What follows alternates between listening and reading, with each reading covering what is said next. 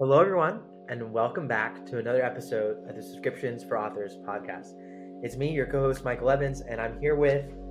Uh, Amelia. I'm going to try the introduction. We're excited today because we have a very special and interesting episode. We've talked a lot about starting your subscription, how to market your subscription in recent episodes. But we realized that with all this talk about what to do, there's times in when things go wrong, in which we're having problems with our subscription, in which we're not sure maybe how to start or where to go. So we wanted to create an episode where we share 10 common subscription struggles. We've seen this through we're probably getting into hundreds of conversations, but certainly 100 plus conversations with fellow subscription authors. And the at this point, certainly hundreds of posts in the Facebook group called Subscriptions for Authors, which many of you are amazing members of. And if you're not, it's free and it's amazing to join because there's lovely people in there like Christopher Hopper, who's dedicating his subscription like journey, showing us how he's sending out beautiful signed books and all these cool things to his subscribers. You get to see insights from amazing authors like him who are extremely generous with their journey. But I want to just dive into these subscription problems because I myself feel like some of these I'm like, oh, I feel like this is a problem for me. So I want to ask you, Amelia, this first one, which you've started many subscriptions now. And I feel like on the question of problem number one, not knowing when to start, not knowing how to start, what would be your response to someone who's having this sort of problem with their subscription? Uh, I'm biased, but I think you should start as soon as possible. And that might not be like launching it, but at least starting to think about what you want to offer in a subscription with your community and what your readers like whether they like like physical goods or they want to have early access to your chapters just beginning to just think about where you would like your subscription to go and then potentially launch it if you want to something about subscriptions is launching isn't as big as everyone thinks it is. I like soft launched, I guess we'll call it that, a subscription in October or November, but I didn't really push it. And people trickle in over time and it picks up over time. So it's not if like when you launch a book on Amazon, you want to get like really high in the Amazon Kindle store.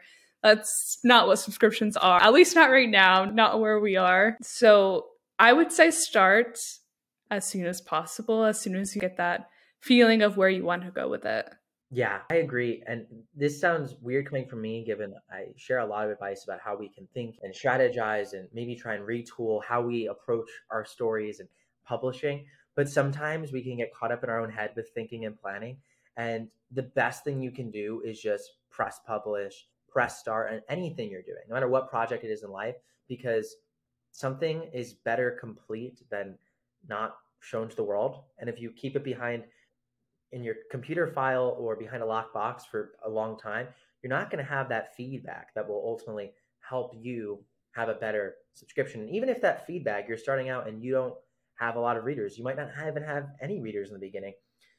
You learning about what makes a reader join or not join a subscription is going to be more helpful than just being like, oh, I don't have any readers, so therefore I'm not going to start a subscription. Like it's always interesting to find out what works and what doesn't.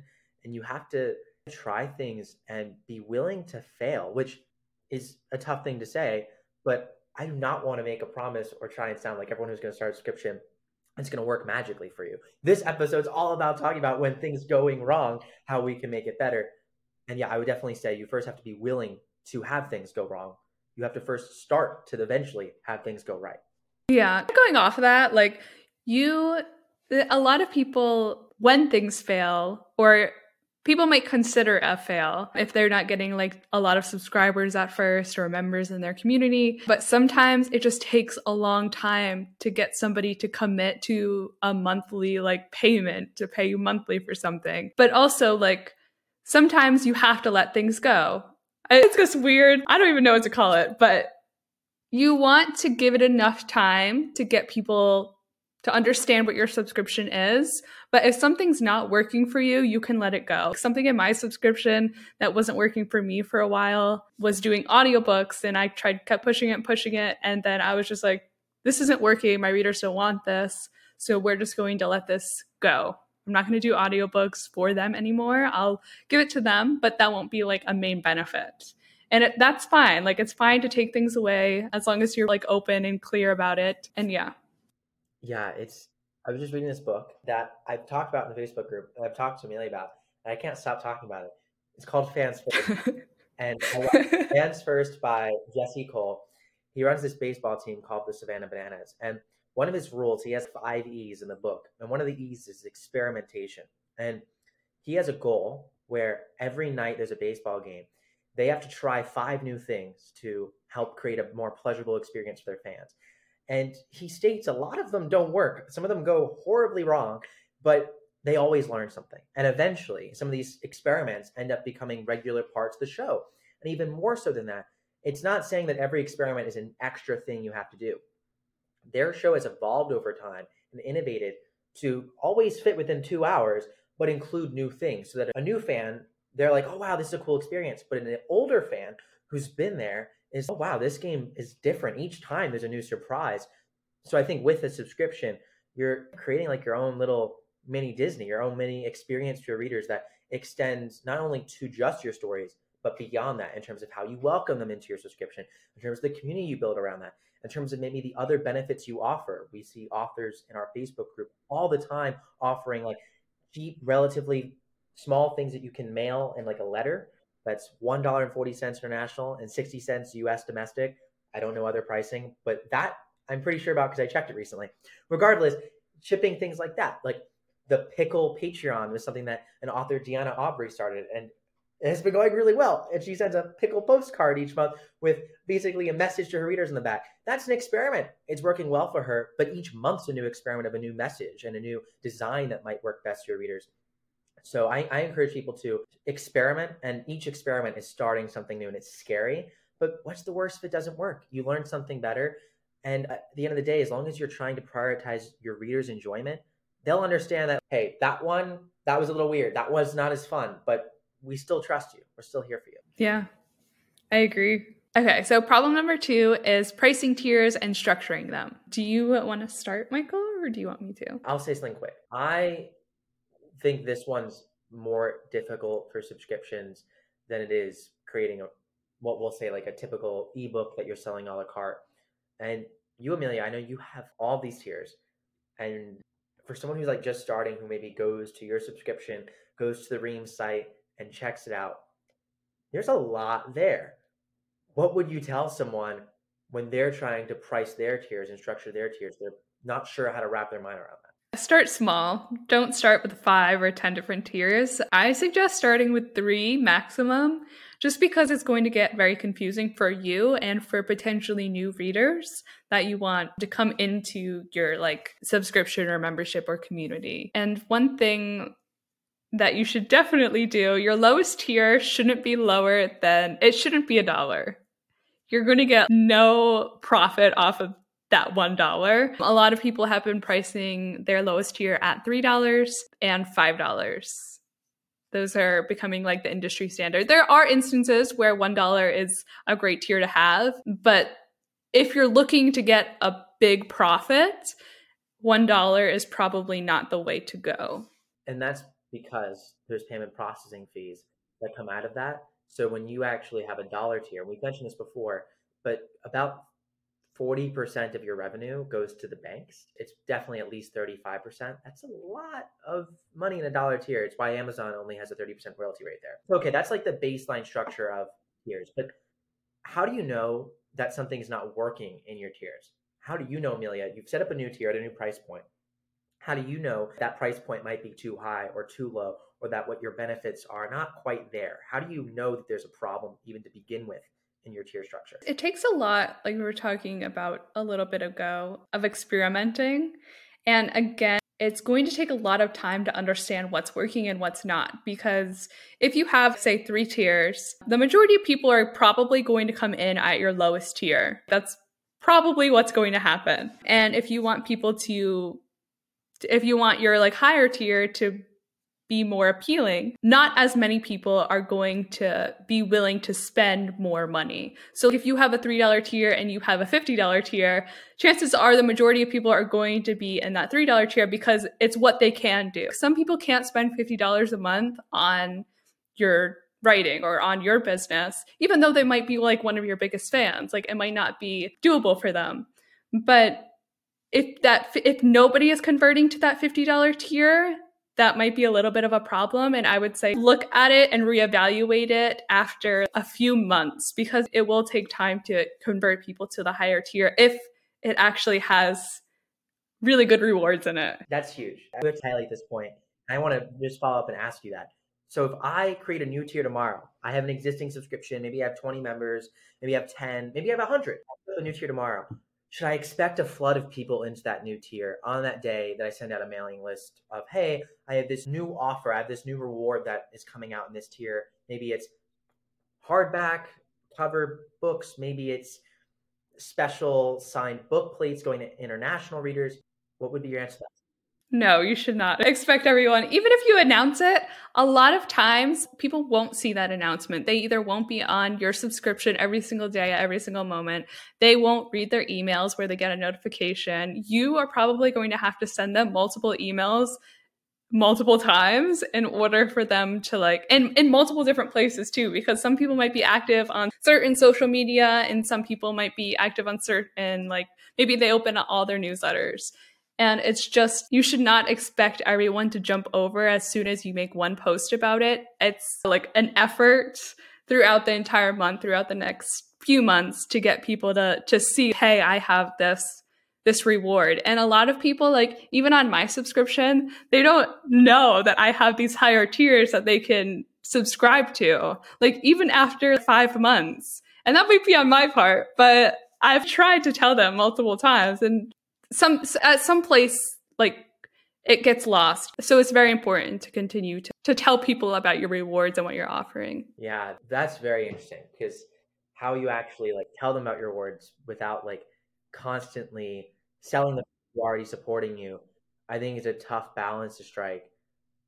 What would be your advice on that? Because I can imagine it being very annoying as a reader, being like, okay, I'm part of this author's subscription at a $5 tier, which to me is a lot of money. And you as an author might not know what's a lot of money to a reader. Like a reader might never be able to afford your $25 tier. There's no way to segment that out in your mailing list of, oh yeah, this reader can afford them. So you're going to want to let all your readers know. But I could see where the hesitance comes in from authors about you. You have these two extremes. How do I stop myself from selling always, but then stop myself from never mentioning it because I'm afraid for asking my readers for more money who are already paying me? How do you get over that hurdle and how do you actually manage that when you talk to your readers?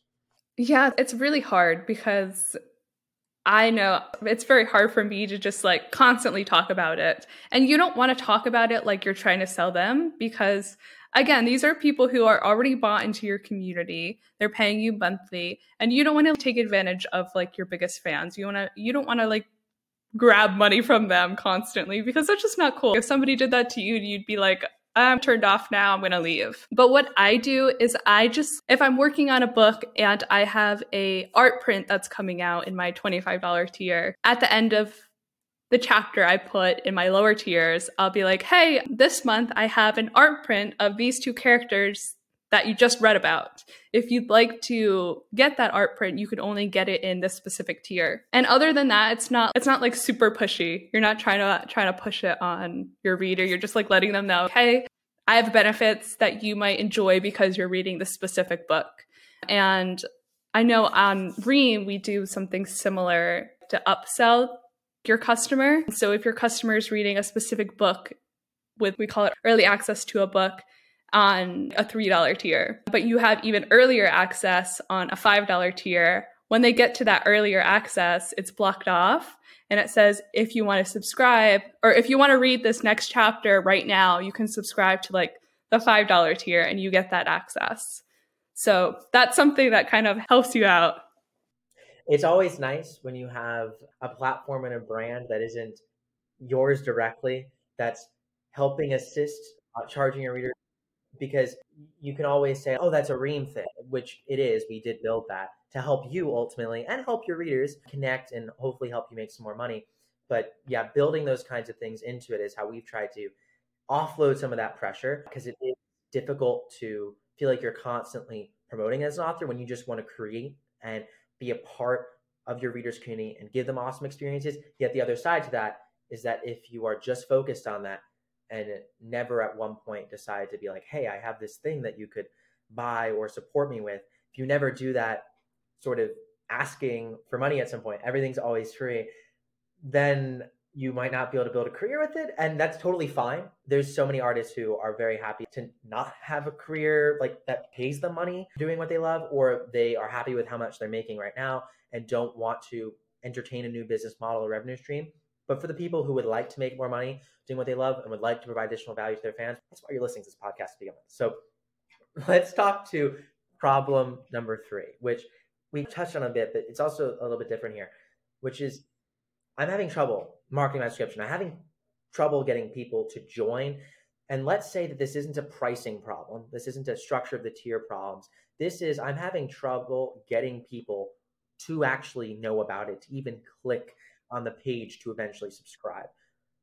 How can we help an author solve that problem? A lot of people think that the way to market a subscription is on social media. And it could be if your audience is active on social media.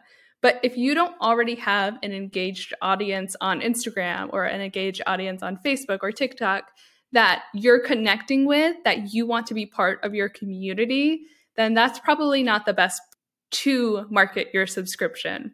If you have a newsletter and people are very active on it and they might not even like email you back, but they're consistently opening your stuff and they're clicking on your buttons, that would be a great place to say, hey, here's my subscription, here are the benefits. Why don't you take a look at it?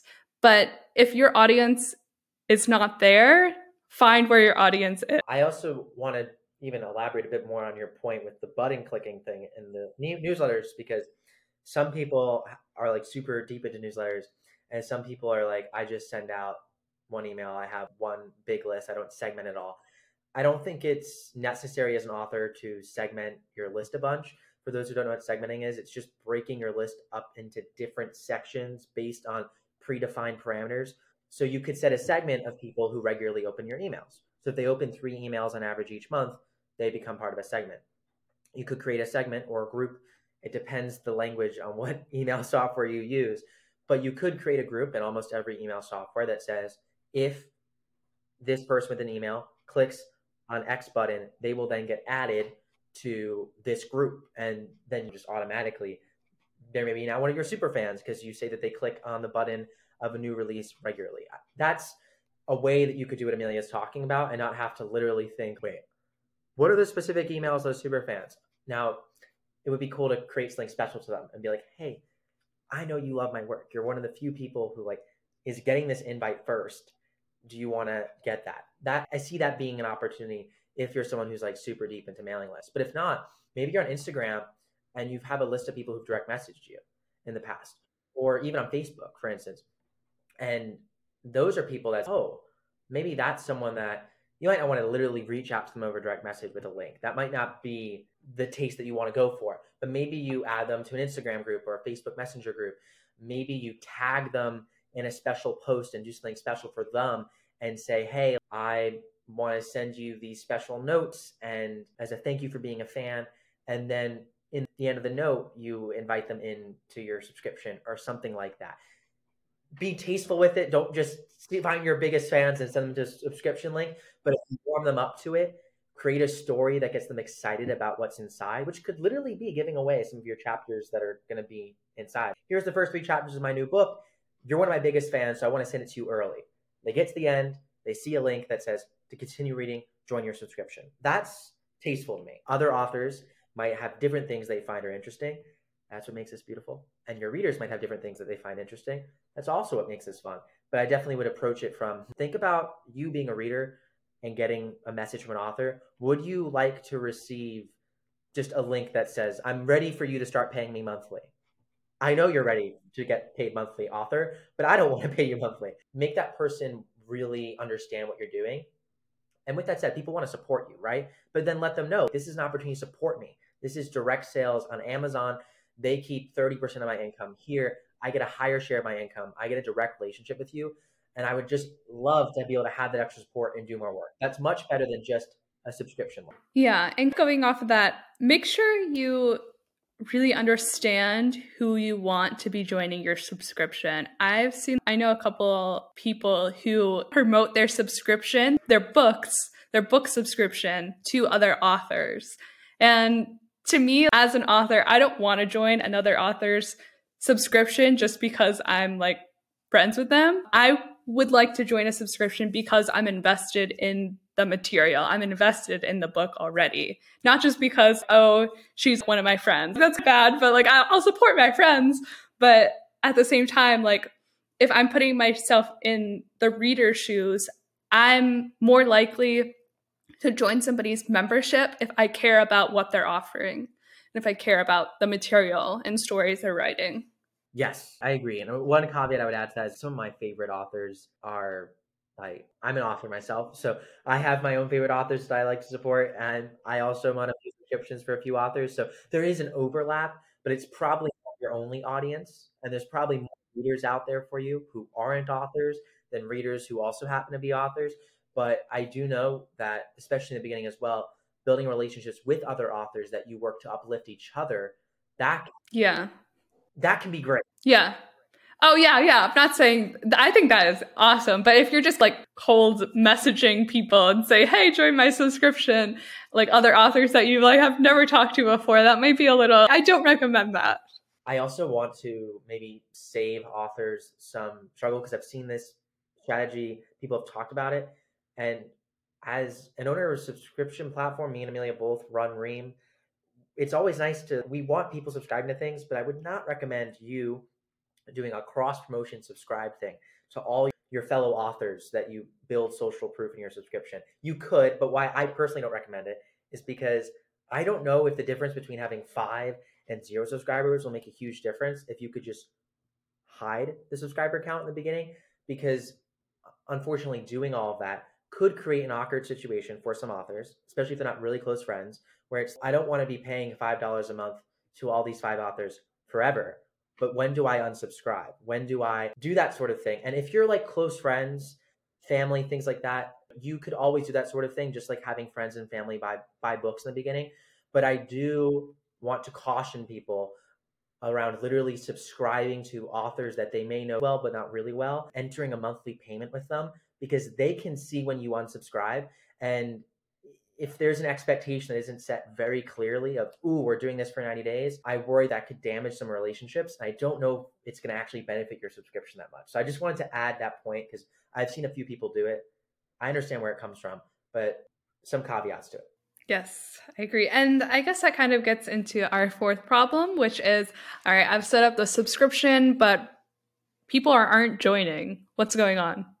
Yeah so let's say like people are going to your page and you know it you can see that they've clicked you've promoted it to your readers people are reading maybe your story on a platform like wattpad or Royal Road or radish and you're getting all these reads and you're promoting your subscription for early access to go read there and no one's joining.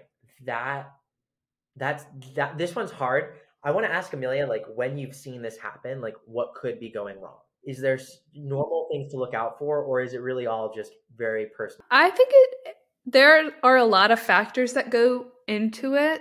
So first you want to look at your pricing and what you're offering and make sure it's reasonable. If you have a $50 tier and you're giving them one chapter $1000 1000 word chapter a month that might not be reasonable to a lot of people. So I, that was the, that would be the first thing i look at. But also you have to look at where you're directing people like where are these people that you're directing to your subscription coming from?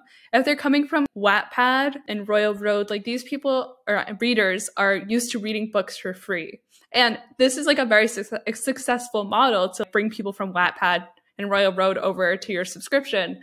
But I would say like the majority of people who go come over just to look aren't going to join. You're going to get a certain percentage of them to look at your subscription and actually subscribe or become a member of your community.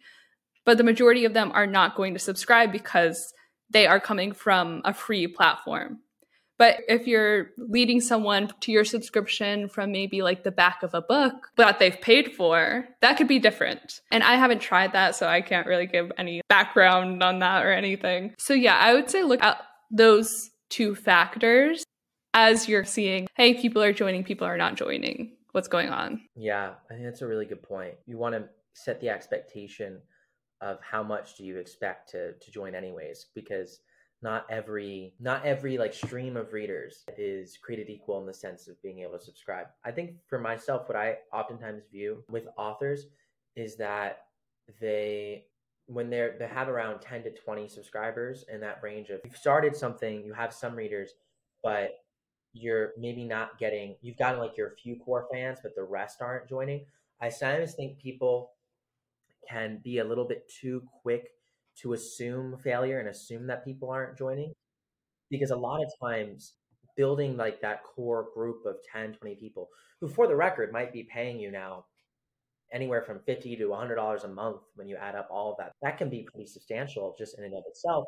But if you really work on serving those readers they do talk and we just see even ellis she posted in the subscriptions for authors facebook group about how in her subscription she has her readers there and has a community of like super inner fans.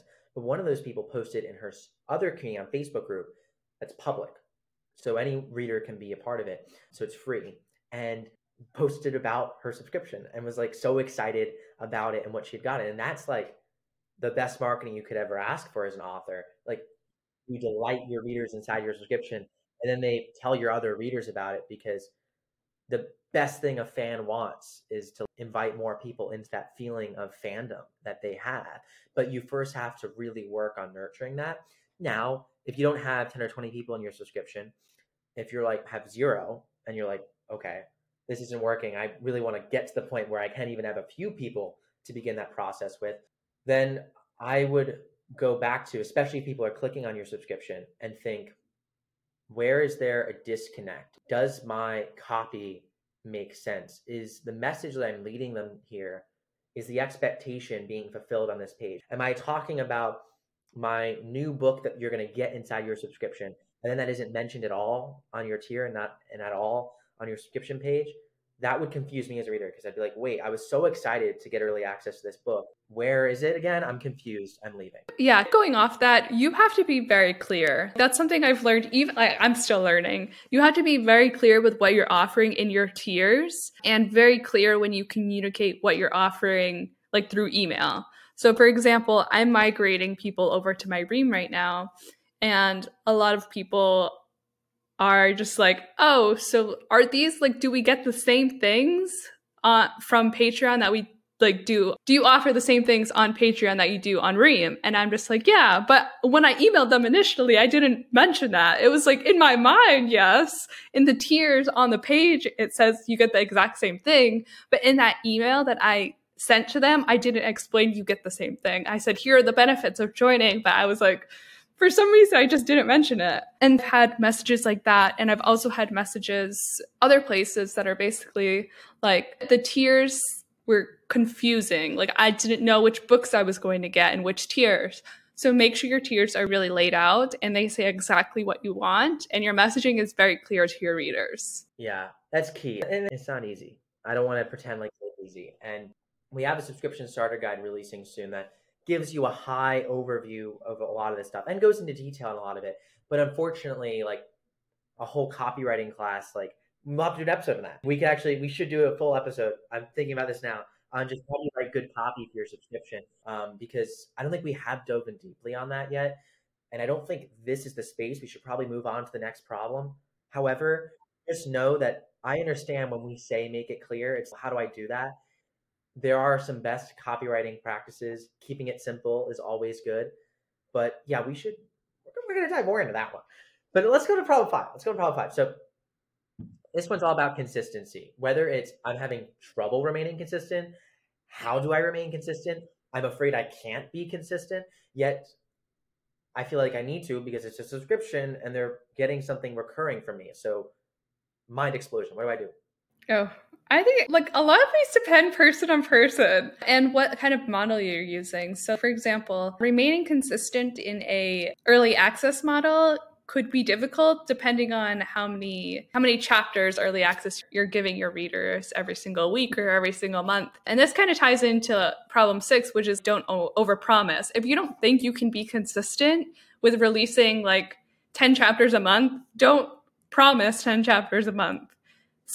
Promise what you can do. If you could only write a chapter a month, only write a chapter a month and people will subscribe. Right now I'm running a graphic novel subscription and I'm only releasing one chapter a month and I was like nobody's going to join cuz it's one chapter. But people are joining like every single day and it's crazy, but if people really want the content, they will join for it. And if you create like that experience and that community where people want to be in, they'll want to join. That's a lot of great insights there. I love it. I think the one chapter thing and you sharing that's really interesting because a lot of times authors do feel like a pressure of is it two to three chapters a week that I should do? Is it a few chapters a month, at least one a week? And people are searching for a number. And I, I think that there is no number, and that's so frustrating. It's so frustrating. I know. it's, I like. I hate. You're gonna like. You're screaming at us now. I know. You're like, ah, oh, you're so annoying, but it's true, right? The idea description is that you have the power as an author to give your readers what they want, and your readers don't just want set amount of content. Let's be real here. If your readers just wanted a guarantee of an X number of words a month, like Kindle limited has a lot of words, words that none of us will ever be able to write in our lifetime. There's so many books in there and this is I get this question a lot from authors like how do I compete with Kindle Unlimited? If my readers are reading so many books a month in Kindle Unlimited and that costs $10 a month and I'm to charge $10 a month, which there's nothing wrong with charging $10 a month. There's authors who charge a lot more than that and you should get paid for your work because you deserve it. It's worth it. But then how do I judge that worth? And that's difficult, but I think Christopher Hopper said something really interesting in the Facebook group this week that I want to highlight in the podcast because I was going to say an idea very similar to yours, and you said it 10x better than I ever could, Christopher. And I won't paraphrase, I'm paraphrasing here. I'm not going to quote him directly. You should go read his comment, which is on a post he made about recent changes that Audible has made to their subscription, which to highlight it, Audible now is essentially making books cheaper, and they claim that authors will receive hopefully similar royalties because they will see a net increase in total sales on the Audible platform. And Audible has a right to do this. I'm not saying it is right that they did it. It definitely is, I think, frustrating for a lot of authors. It's frustrating for me that we don't have a say in it, but at the same time, it'll be interesting to see how it works out. I do hope authors end up making the same amount of money they were before. I hope they don't take a hit in their paychecks, but at the end of the day, the end of the day, Audible has a very different model than what we have as subscription authors here. And Christopher highlighted this. And he said that we began to kind of have two models to think about. And they're not mutually exclusive, right? Meaning you could be in Kindle Limited and Audible and still have a subscription, but you have one model in which a company like Amazon has prioritized as much content as possible to offer as cheaply as possible to readers and in the process has squeezed the artists they have the control at the end of the day and definitely readers enjoy it. They wouldn't be paying for it if they weren't, but it's just one idea of one experience that can be created. What happens if you create immersive, incredible concert like experiences for your readers? And he actually mentioned how his wife got paid $25,000 for one single, for one single as a musician, which is like very hard to do, very unheard of nowadays. And if you were to do that in streaming, you would need tens of millions of streams, which ironically, to make $25,000 off a book in Kindle Unlimited, you would need, I believe it's like a million page reads gets you about 4,000 ish, five to $5,000. So we're talking, you would roughly 6 million. So it's a similar business model, streaming and reading now, and one that it's very hard to make money in unless you have millions of reads or millions of streams. However, that's not Jennifer's case. How he framed it is that his wife, is instead focusing on creating incredible experiences like concerts, merchandise, special edition records that can get her to have some more money from her work to actually pay back the $25,000 advance she got for that single song. And as authors, that's one way to think about it. And she's not abandoning the streaming platforms. She could still find readers there, but it, or I guess listeners, readers in our case. But to bring together these industries, I think as we see these changes going forward, the opportunity for authors is that you're not offering what Spotify is at all. You're giving them early access, you're fighting to become their favorite author, not just another author out of a sea of millions. And it is that strategy that Christopher is employing, which I am so inspired by. And it's why I've now mentioned you twice, Christopher. You know I'm a fanboy. Yeah, I completely agree. I don't think two separate different things. Like you're not competing with Kindle Unlimited. You're not competing with anyone when you set up your own subscription. You're creating your subscription to give your fans more of a community to give your fans maybe like rewards in order for or for them paying you monthly and supporting you. Oh, I agree. I agree completely. And I want to share a quote from the book Fans First because it's all about building super fans. And I love this quote because it talks about why fandom and fanaticism is so important. And it says that when you are a fan, you are always a moment away from connecting with another fan. Fandom creates belonging and makes people feel like they matter. And like I said before, nothing matters more than making people feel like they matter.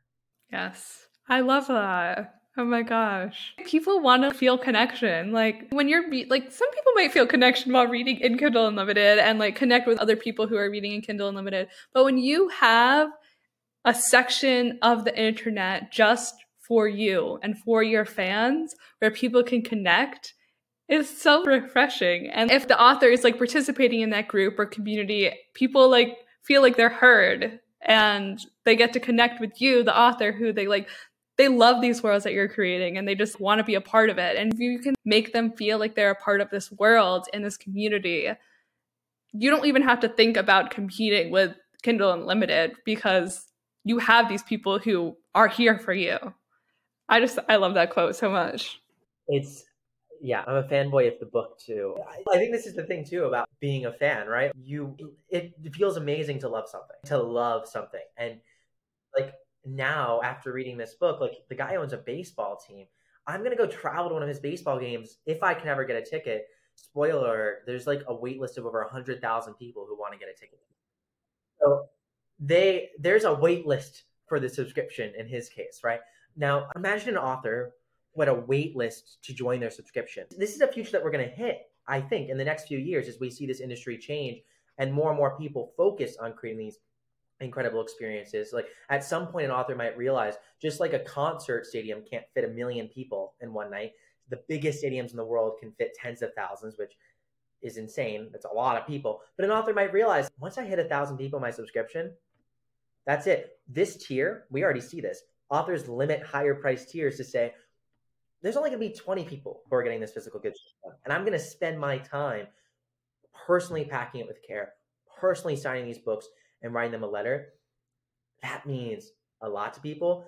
You've now created your own concert like experience, your own baseball game, your own pick the industry metaphor that you all probably go out and spend money on one of these things your readers are willing to spend that money on you.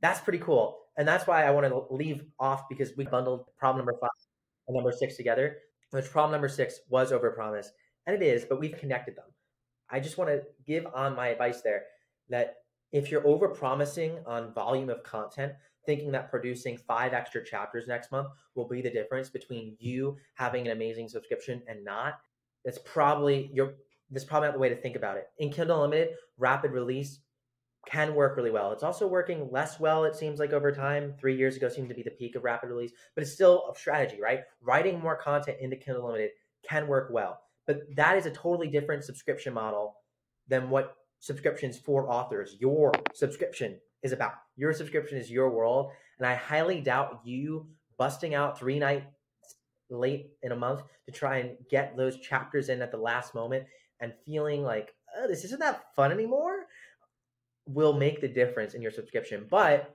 connecting deeper with your readers, turning them into deeper fans by doing these things that we've mentioned in terms of creating a community of belonging, going the extra mile to give a fan an experience that they would never get in a place like an Amazon retailer, that could make the difference. Yeah, I agree. I completely agree. It Goes into problem number seven. So, problem seven, which is building relationships with readers. How do I start? And what if my readers in my community are being silent and not responding to anything I put out? So, how do we build those relationships? I want to say, first off, because a lot of times we expect, why, why is no one responding? But most people won't respond. Eh, when it comes to digital communities, and I think a lot of this tracks in the real world, but the data I can share on that is that typically 80% of people are lurkers.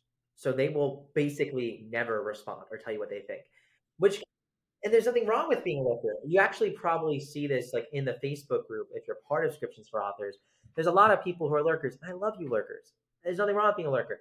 And there's a few people who this number is around 15 to 17 and a half percent. It's a small percentage, a smaller portion are active sometimes. So they might post regularly, right? So think about it like having 20% of people liking a post is pretty good. That's the people who are engaging.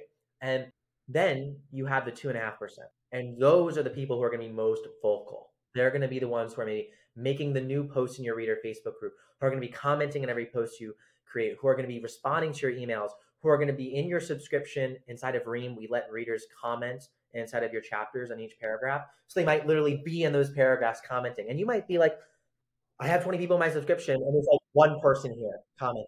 Like one person. Everyone else just doesn't talk to me.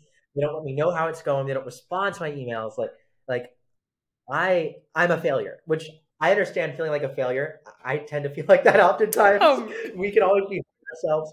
It's very easy for us to yeah. way. Especially artists when no one's telling us like, hey, like pat in the head, you got an A, buddy, or good job, you hit the bonus. There's no like moment where someone pats you on the head as an artist and tells you that.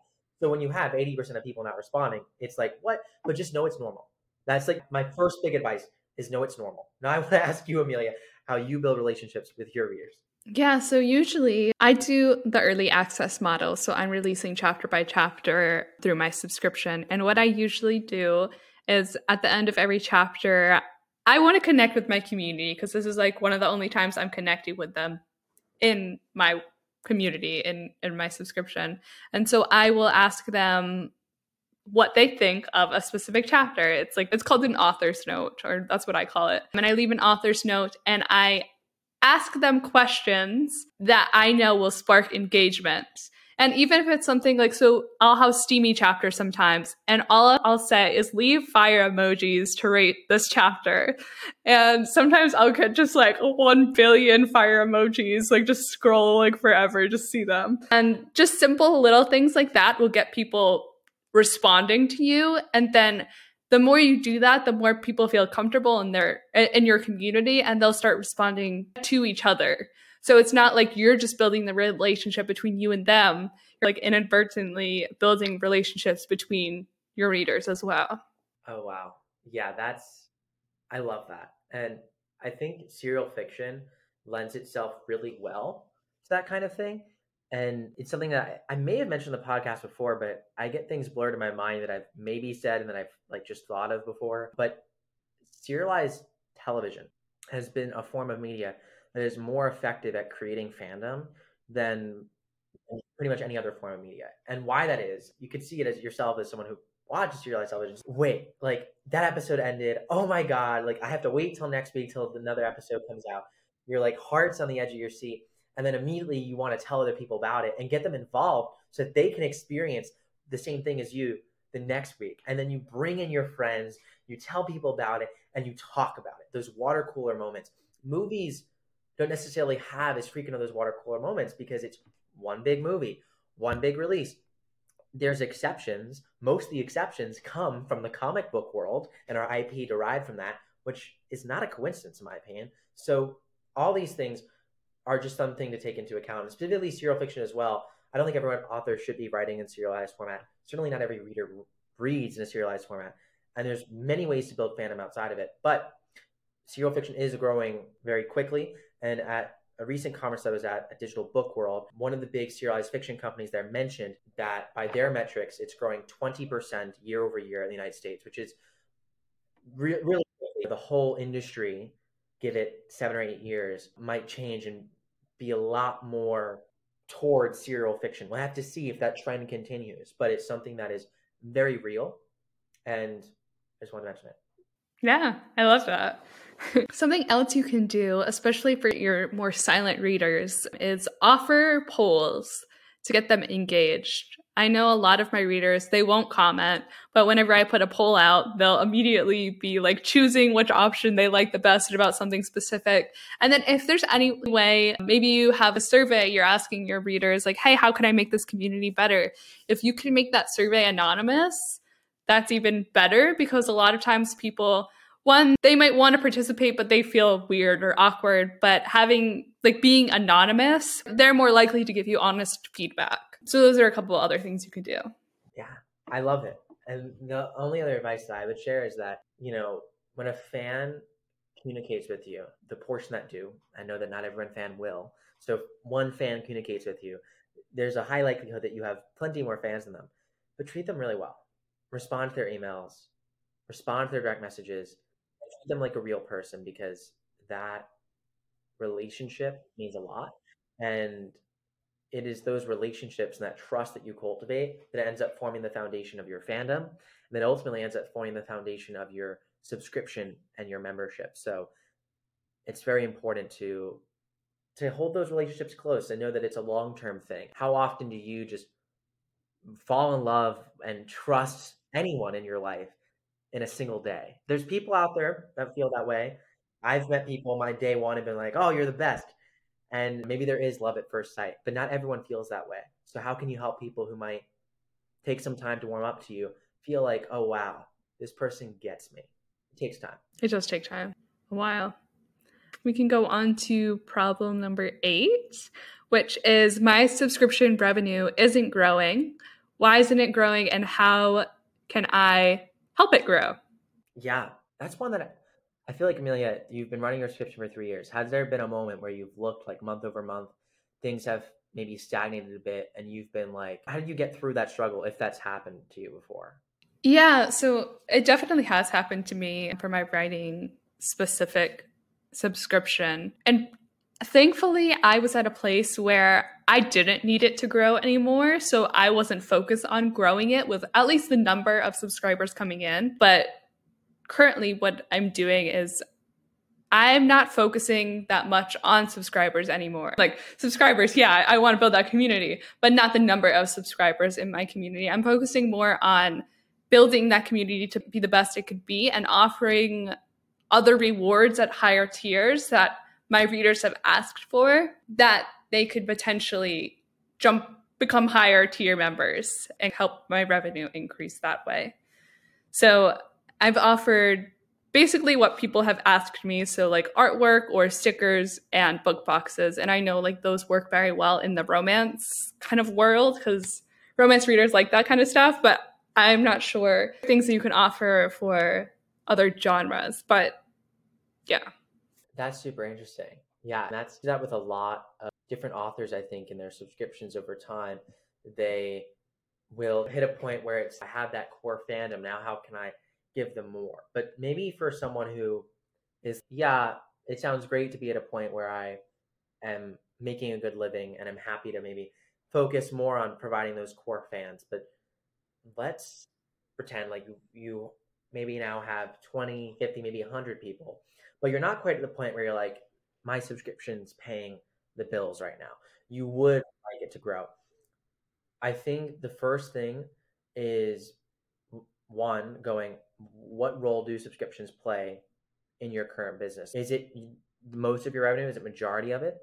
Or is it a smaller portion of it? Because if it's a smaller portion of it and you want to make it bigger, then a lot of it comes down to thinking about how you can bring more of your existing readers over into that subscription, which might be offering books for the completed book for 30 days early access before the actual launch you could do things like a pay per book model in your subscriptions that readers enter in their credit card information once and then have a recurring subscription to your future books. There's ways that you can make someone your subscriber and bring more of your existing revenue streams over. But then at the same time, you don't want to take your books down from other retailers.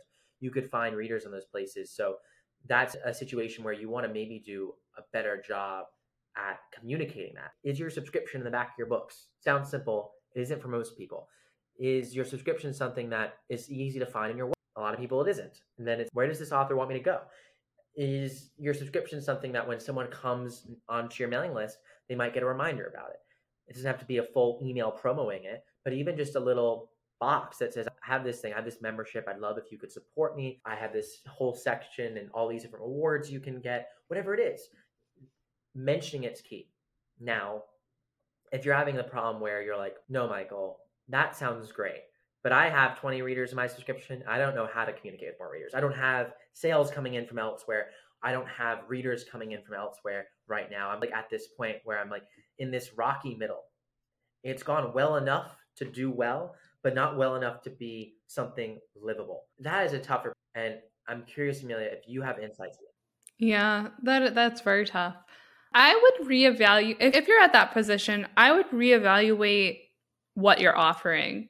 Because if you're at the in the position where you don't have extra money to spend to like commission an artist to make artwork or commission somebody to make an audiobook that you can offer on your subscription doing like that bonus model is probably not the best form for your subscription. Something that is like relatively like cheap which is like the early access model might be best and from there, you can utilize a lot of free websites where you don't have to pay to promote and you don't have to do tons of hard work. You're all gonna be already gonna be writing the book. So all you have to do is copy and paste it into like Wattpad or Royal Road or Tapas or anywhere where you're where you can write and publish for free.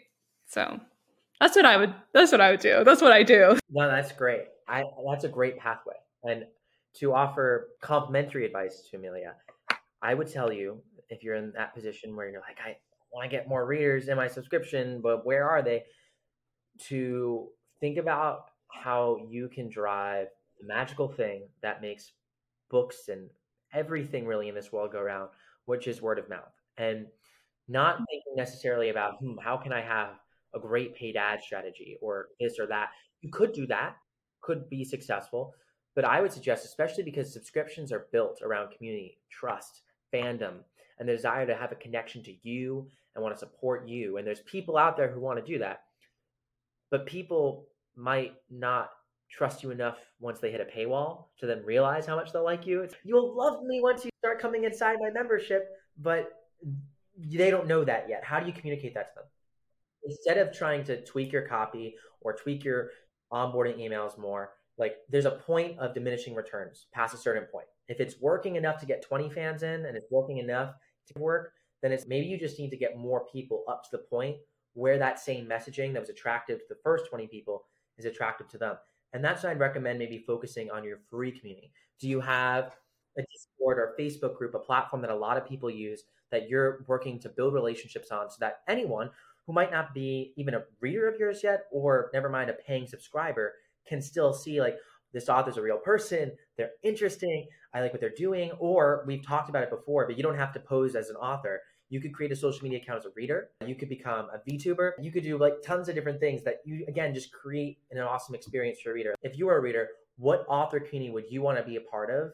What authors community where you'd be like, whoa, this is so much fun. I love this author. And as much as I enjoy reading their books, they're not the only author I read, but every week I'm excited because they do this cool thing in their community. Or we've had authors who say happy birthday to their readers in their communities, who do all sorts of things to just make people feel, oh, I'm a part of something.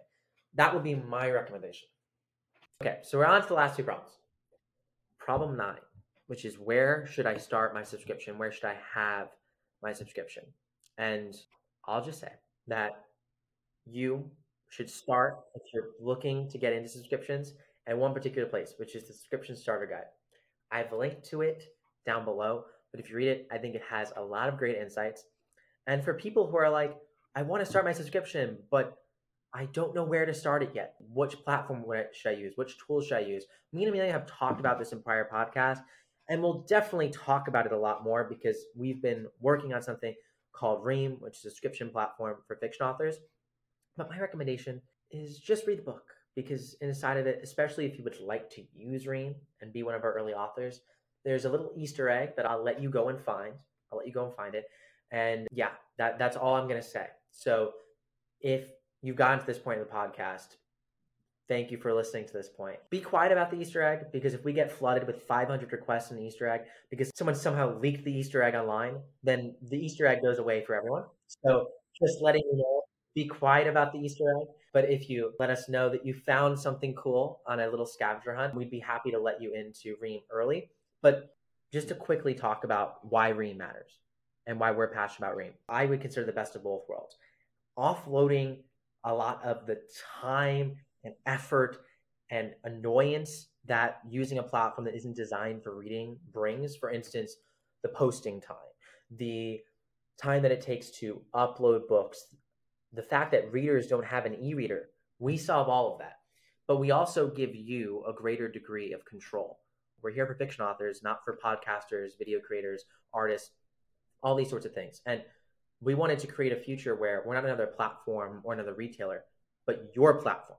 And we want to help build a future of this industry where storytellers rule the world. That's our mission, that's our motto. And we're really hopeful and excited to maybe have you part of that because that's what we do at Ream. We're launching publicly in May, but you can check out our starter guide that we've released that helps you on your subscription no matter where you are. Inside of the starter guide, there's not only a lot of information about just how to run and set up your subscription, but I also share a lot more spicy details on Ream. So that's a great place to check out. And if you're going, still, this wasn't enough information, don't worry, we'll be sharing more before our public launch. But if you want to get in early, you can. And Starter Guide's a great place to start. But in terms of other platforms, you can definitely use other platforms. I don't want to say that you have to only use Ream. I want you to use what works best for you and your readers. Definitely design the place that we think is best.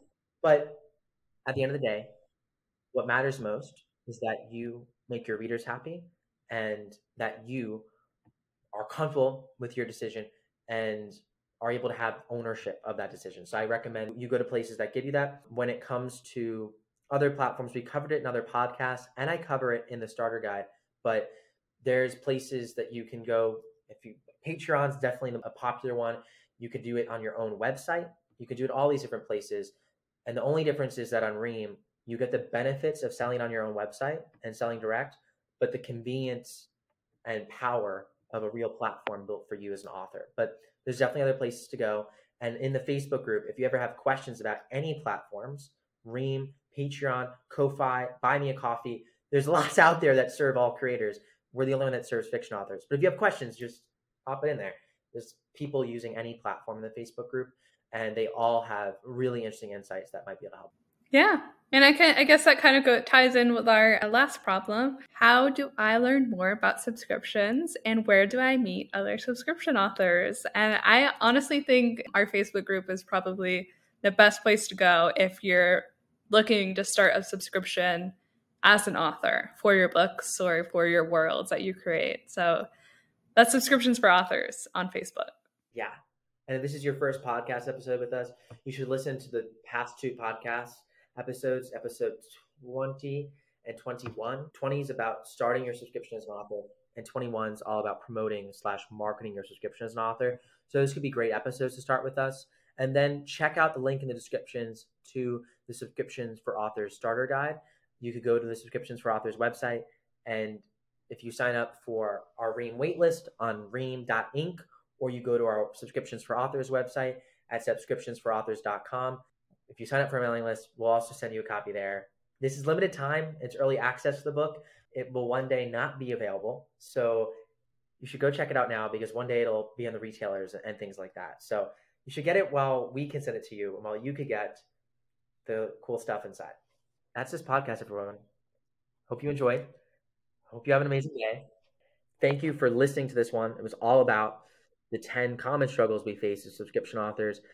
As always, I hope you have an amazing time writing. And don't forget, storytellers rule the world. Thank you, everyone. Yay.